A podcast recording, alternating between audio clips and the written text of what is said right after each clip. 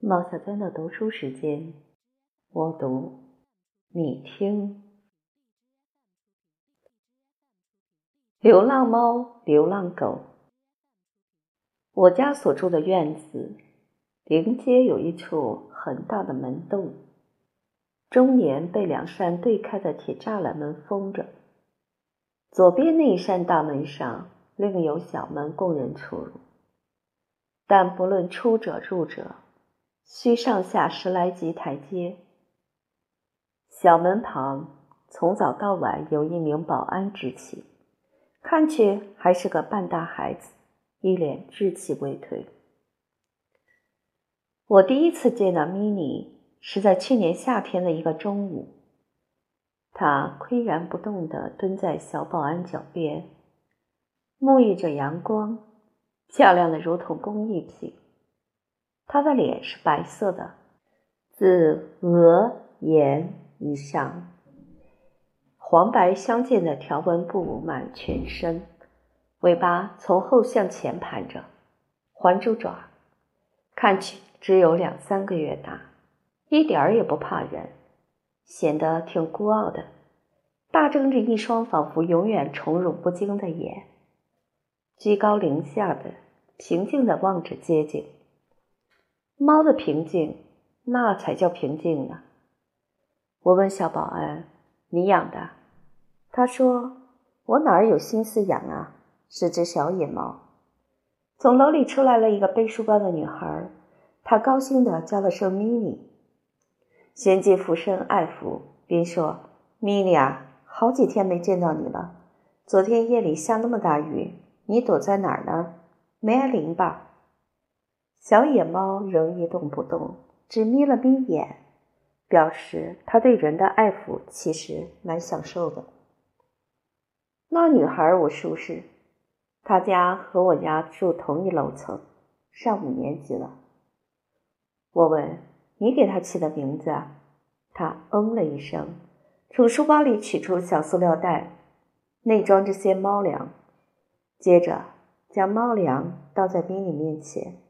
看他斯文的吃，我又问：“既然这么喜欢，干嘛不抱回家养着？”他的表情顿时变得失意了，小声说：“妈妈不许，怕影响我学习。”多漂亮的小猫，模样太可爱了。不经意间，有位女士也站着在台阶前了。我和她也是认识的。他是某出版社的一位退休编辑，家住另一条街，常到这条街来买东西。女孩立刻说：“阿姨，那您把它抱回家养着吧。”连小保安也忍不住说：“您要是把它抱回家养着，我替他给您鞠一躬。这小猫可有良心了，谁喂过它一次，一叫它就会过去。”退休的女编辑为难地说。可我家已经有一只了呀，而且也是捡的小野猫。于是他们三个的目光一起望向我。我亦为难地说：“几个月前，我家也收养了一只小野猫。”于是我们四个的目光一起望向咪咪。它吃饱了，又蹲在小保安脚边，不动声色，神态超然地继续望街景。给我的感觉是，作为一只猫，它似乎懂得自己应该是有尊严的。只要自己时时刻刻不失尊严，那么它和人的关系就接近着平等了。却乎的，它一点儿都不自卑，因为它没被抛弃过。而和它相比，巴特分明是极其自卑的。巴特是一条流浪街头的小狐犬。大概一岁多一点儿，小虎犬是长不了太大的，它的体重估计也就七八斤，一只大公鸡也能长到那么重。它的双耳其实比虎耳大，却不如虎耳那么尖，那么秀气。全身都是白色的，只有鼻子是褐色的。小虎犬的样子介于虎和犬之间，说不上是一种漂亮的狗。他招人喜欢的方面是他的聪明，他的善解人意。我第一次见到他，是在离我们这个社区不太远的一条马路的天桥上。我过天桥时，他在天桥上窜来窜去，一会儿从这一端奔下去，一会儿从那一端奔上来，眼中充满惶恐，偶尔发出令人心疼的哀鸣。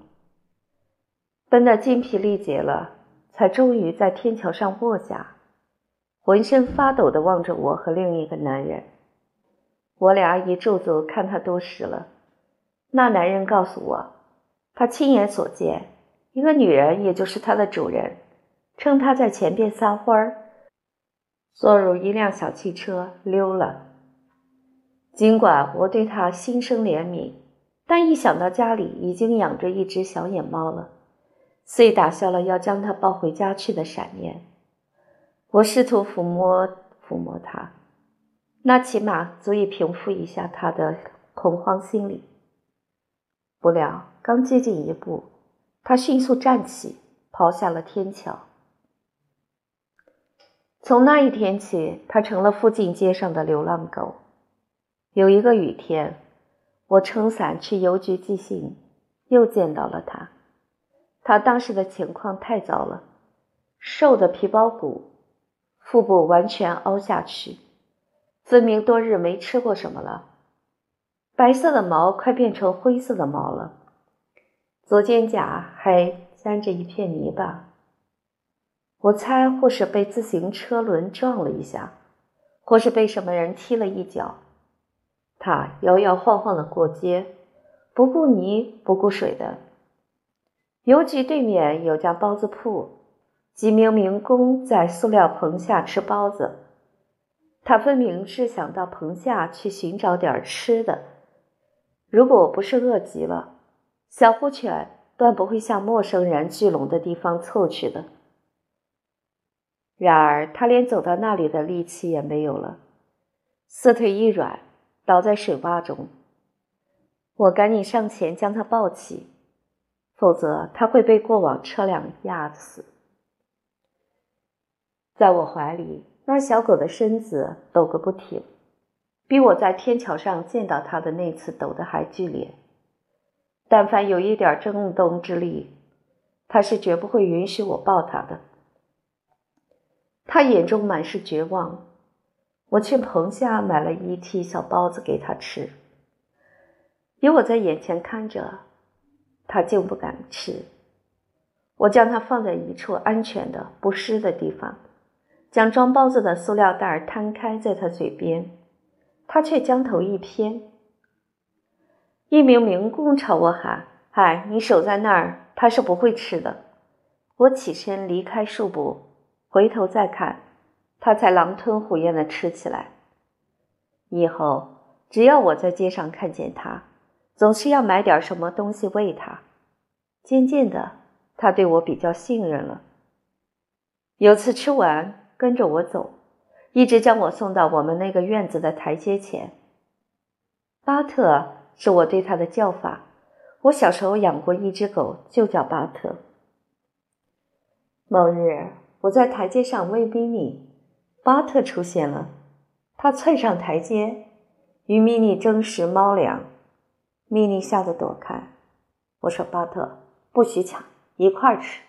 你看，有很多，够你吃的。”我的声音严厉了点儿，他居然退开了，尽管很不情愿，并发出极低微的喉音，像小孩子委屈时的呢喃。扭头看我，眼神很困惑。当我将米妮抱过来放在猫粮旁，巴特的头转向了一旁。那一时刻，这无家可归的可怜的流浪狗，表现出了一种令我肃然起敬的良好的教养。一种对于一条饥饿的小狗来说实在难能可贵的绅士风度。多好的小狗啊！我不禁想，这么听话、这么乖的一条小狗，它的主人怎么就忍心将它抛弃了呢？我抚摸了它一下，又用温柔的语调说：“不是不允许你吃，是希望你谦让点儿。吃吧，吃吧，你也吃吧。”他。这才又将嘴巴伸向了猫粮。两个小家伙吃饱以后，并没有马上分开，而是互相端详，试探着接近对方。当彼此都接受了，米莉窝在小保安脚边，一下一下舔自己的毛。巴特却不安分，绕着米妮转，不停地嗅它，还不时用头拱它一下。而米妮并不想和巴特闹，不理睬巴特的挑逗，闭上了眼睛。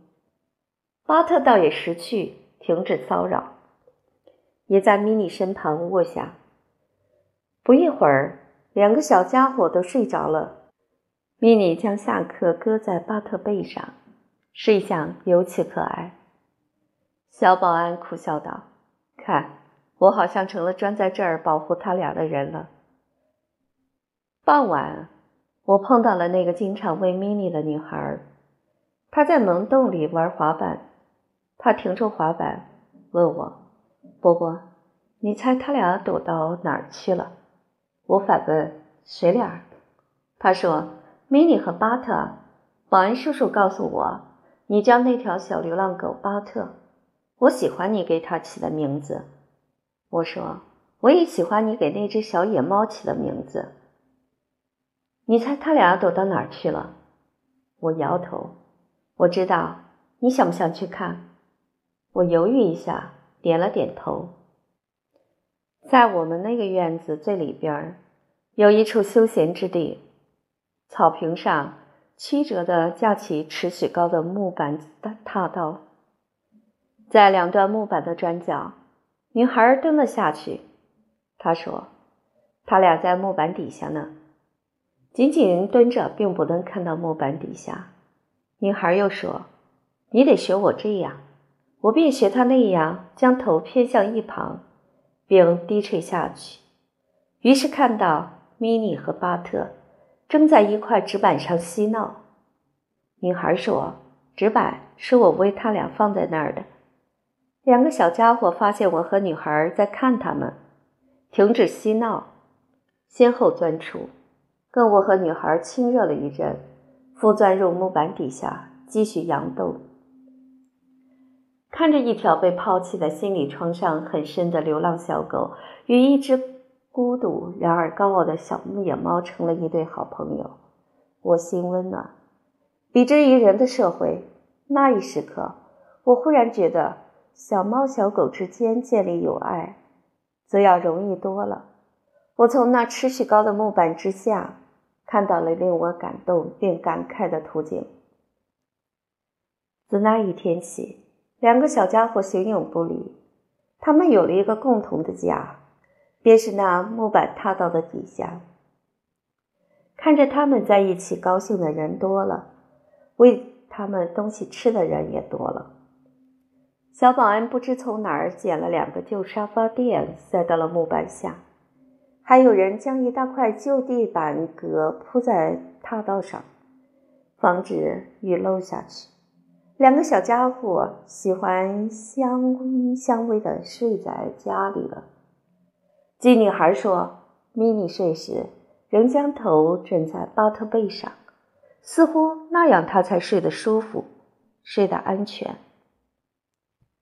偶尔，他俩也会跑下台阶，穿过街道，在对面的小铺子间吱吱逛逛的。”大概他们以为人都是善良的，而街对面那些开小铺面的外地人，以及他们的孩子，确实都挺善待他们。看到家养的小猫小狗在一起是一回事儿，看到一条小流浪狗和一只小野猫形影不离是另外一回事儿。米莉和巴特使那一条街上的许多大人和孩子的心。都因他们而变得柔软了。我出差了数日，返京第二天中午，艳阳高照。然而暑热已过，天气好得令人心旷神怡。吃罢午饭，我带足猫粮狗粮，去到了门洞那儿，却不见米妮和巴特。小保安说：“都死了。”他告诉我，一天下午，米妮和巴特又跑到街对面去了。偏巧街对面停着一辆宝马，车窗摇下一边，内坐一妖艳女郎，怀抱一狮子狗。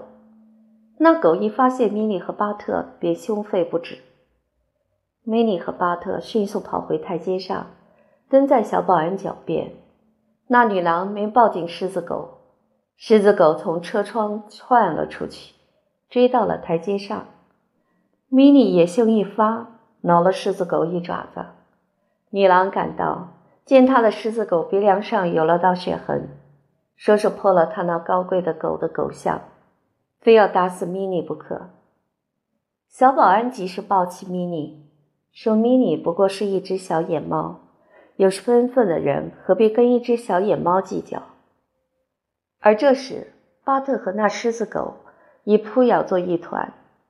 女郎尖叫锐喊，从花店中闯出一彪形大汉，奔上台阶，看着了，狠狠一脚将小巴特踢得凌空飞起，重重地摔在水泥街面上。米妮挣脱小保安的怀抱，转身逃入院中。那女郎踏下台阶，也对奄奄一息的巴特狠踢几脚。一切发生在不到一分钟时间内。等人们围向巴特，宝马也开走了。我听得目瞪口呆，良久才问了一句话：“是那那米妮呢？也死了，躲在木板底下。”三天不出来，三天不吃东西，怎么叫他也不出来，喂他什么都不吃，活活渴死、饿死的。我和几个小朋友把他和巴特埋在一块儿了。我一转身，见说完话的女孩无声的哭。我将手伸入了衣兜，无话可说之时，我便只有吸烟。我三口五口就吸完了一支烟。何以解恨？唯有香烟，唯有香烟。翌日，我终于想好了我要说些什么。在课堂上，在讨论一部爱情电影时，我对我的学生们说：“那种对猫狗也要分出高低贵贱的女人，万物娶其为妻。”那种对小猫小狗心狠意歹的男人，你们女同学记住，不要嫁给他们。其实我还想说，这处处呈现出冰冷的、病态的、麻木的、凶暴的现实啊，还有救吗？然我自知，这么悲观的话是不该对学生们说的。